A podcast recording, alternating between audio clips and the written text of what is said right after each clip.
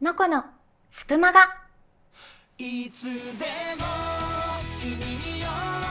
り添い素敵な日になるように。ページをめくればほらあなたの好きが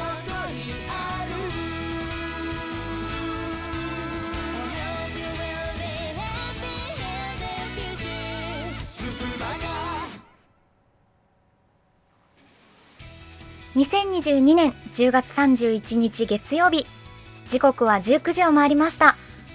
毎日日替わりであらゆるジャンルのキャストが楽しめる総合エンタメ番組スプーンマガジン略してスプマガ。本日のレディオストリートは私のこが担当いたします。どうぞ最後までよろしくお願いいたします。さて、えー先日のスプマガ第607回のお話になるんですけれども私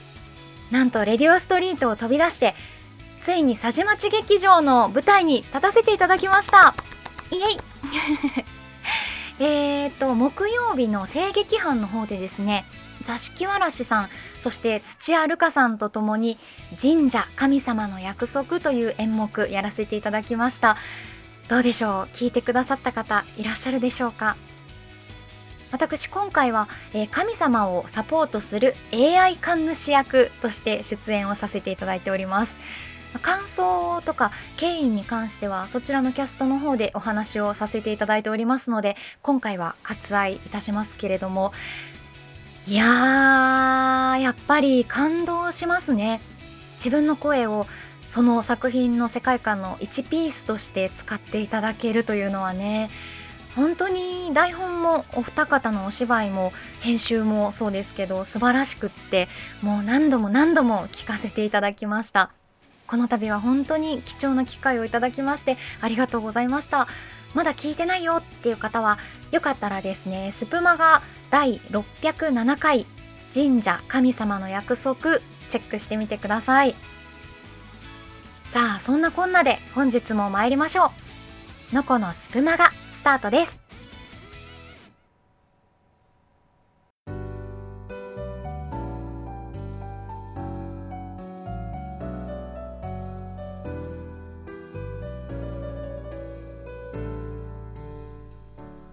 立ち止まる街角。通り過ぎてゆく街角。そこにあなたが。レディオストリート。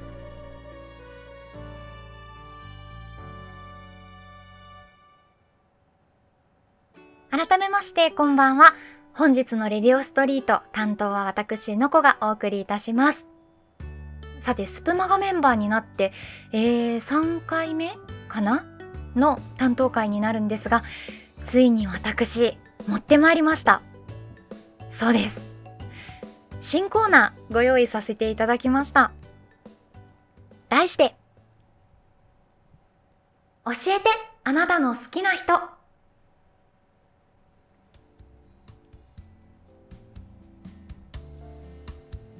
はい、このコーナーはリスナーの皆さんの好きな人、いわゆる推しの魅力を存分にご紹介させていただくコーナーとなっております。え記念すべき最初のお便りがこちらになります。えこちらは私個人の質問箱の方へお寄せいただいたお便りでございます。若い頃に偉大な成績を残したことはもちろん、年齢や怪我が原因で一度は沈んだものの、プレースタイルを変えて再度世界トップで活躍する姿はあまたのテニスプレイヤーを魅了し続けていました。つい先日引退となりましたが最後まで最高のプレイヤーとして君臨していました。ということでした。さあ今回の推し分かった方いらっしゃいますか？今回ご紹介する推しはズバリこの方。史上最高のテニスプレイヤーと呼ばれた男。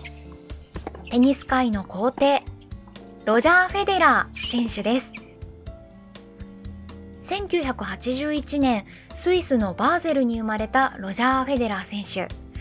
16歳の時テニスに専念するため学校を自ら退学するとその後ジュニアテニス界を席巻。世界ジュニアチャンピオンとなり、えー、1998年のランキングを1位で終えたフェデラー選手は17歳にしてプロへ転向。3年後の2001年にはついに世界ランキングトップ10に躍り出ます。そんな華々しいスタートを切ったと見えた矢先の2003年。熱い期待を背負って出場した四大大会の一つ全仏オープンではまさかの初戦敗退。え、この結果に対し世間では期待を裏切る天才児などと揶揄される声も見られました。しかしそんな声を打ち消すように同年2003年21歳の若さで同じく四大大会の一つウィンブルドンで悲願の初優勝を果たします。さらにその翌年2004年から2008年までの約4年半もの間絶対王者として世界ランキング1位に君臨し続けました。世界ランキング1位。私のようにテニスにあまり詳しくない方からするとその凄さっていうのはいまいちピンとこないかもしれません。で私も詳しくないなりにいろいろと調べてみたところ世界ランキングというのは、出場した試合の成績に応じてポイントが付与されて、えそれによって順位が決定するんだそうですさらにそれに加えてランキング上位の選手には大会出場義務など、え厳しい追加ルールが課せられるということで、ね、それを考えると安定してトップテニスプレイヤーで居続けるということがいかに難しいかが少し分かっていただけるかと思います。まあ、その他にもプロテニス史に残る数々の偉業を成し遂げたフェデラー選手。テニスにはこれまでに何度か出てきた四大大会いわゆるグランドスラムと呼ばれる大会が4つあります。全豪オープン全仏オープンウィンブルドン選手権そして全米オープン。2018年フェデラー選手はこのグランドスラムにおいて20回目の優勝を果たします。これは当時では史上初の快挙でした。そしてこれが自身最後のグランドスラムでの優勝となりました。今年9月24日、ロンドンで行われたレーバーカップにて41歳のフェデラー選手は約24年間の現役生活に別れを告げました。最後の試合には男子テニス界においてフェデラー選手と共にビッグ4と呼ばれるうちの一人ラファエル・ナダル選手とペアを組みこれがフェデラー選手の現役生活最後の試合となりました。彼は試合を終えた後選手としてテニスを続けてきたこの24年間は完璧な旅だった。もしできるならもう一度同じ旅をしたいと答えています。さてそんな英雄がコートを去ってからおよそ1ヶ月が経つわけですがなんと早速現役引退後初の来日が決定しています、えー、来たる11月19日土曜日東京都有明コロシアムで開催されるイベントユニクロライフウェアデイ東京 2022with ロジャー・フェデラーというイベントの方にですね、フェデラー選手登場されます。残念ながら現地での観覧募集は終了してしまっているのですが過去にはこちらのイベントワウワウで放送されたこともあるようですので引き続き続報もチェックしてみてくださいどんな局面でも抜群の強さを見せるオールラウンダーで芝の王者とも呼ばれたフェデラー選手年齢や怪我など大きな壁が立ちふさがってもその度に戦術をブラッシュアップして長きにわたり第一線で活躍し続ける姿に力をもらったファンの方も多いのではないでしょうか。で今回ご紹介するにあたってフェデラー選手についていろいろと調べていく中で正直彼が現役の時にこのお便りに出会っていればと思ってしまったほど多くのドラマがありました。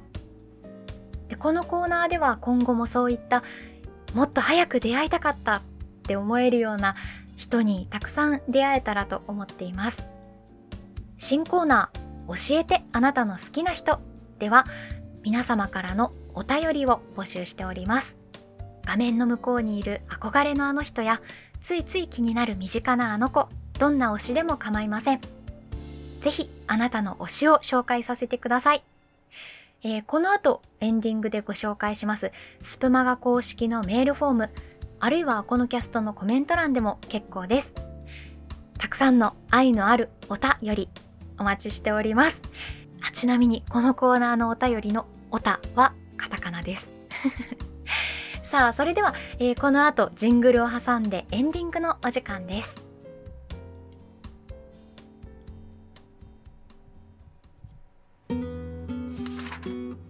ページをめくればほらあなたの好きがここにある。スプマガ。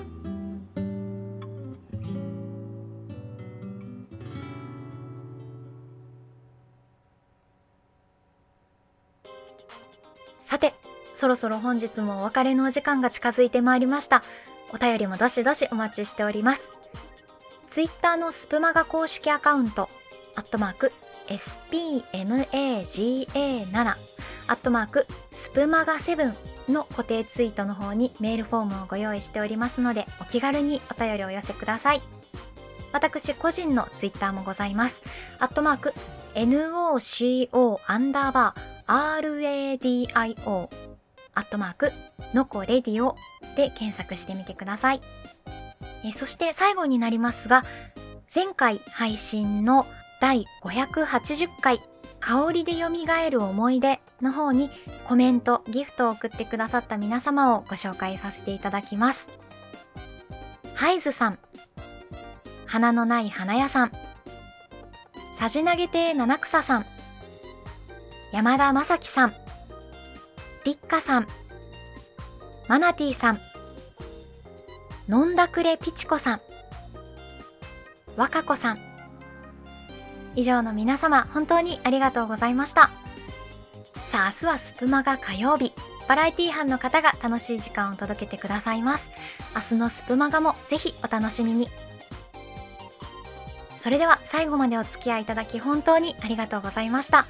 ここまでのお相手はのこでした。またね。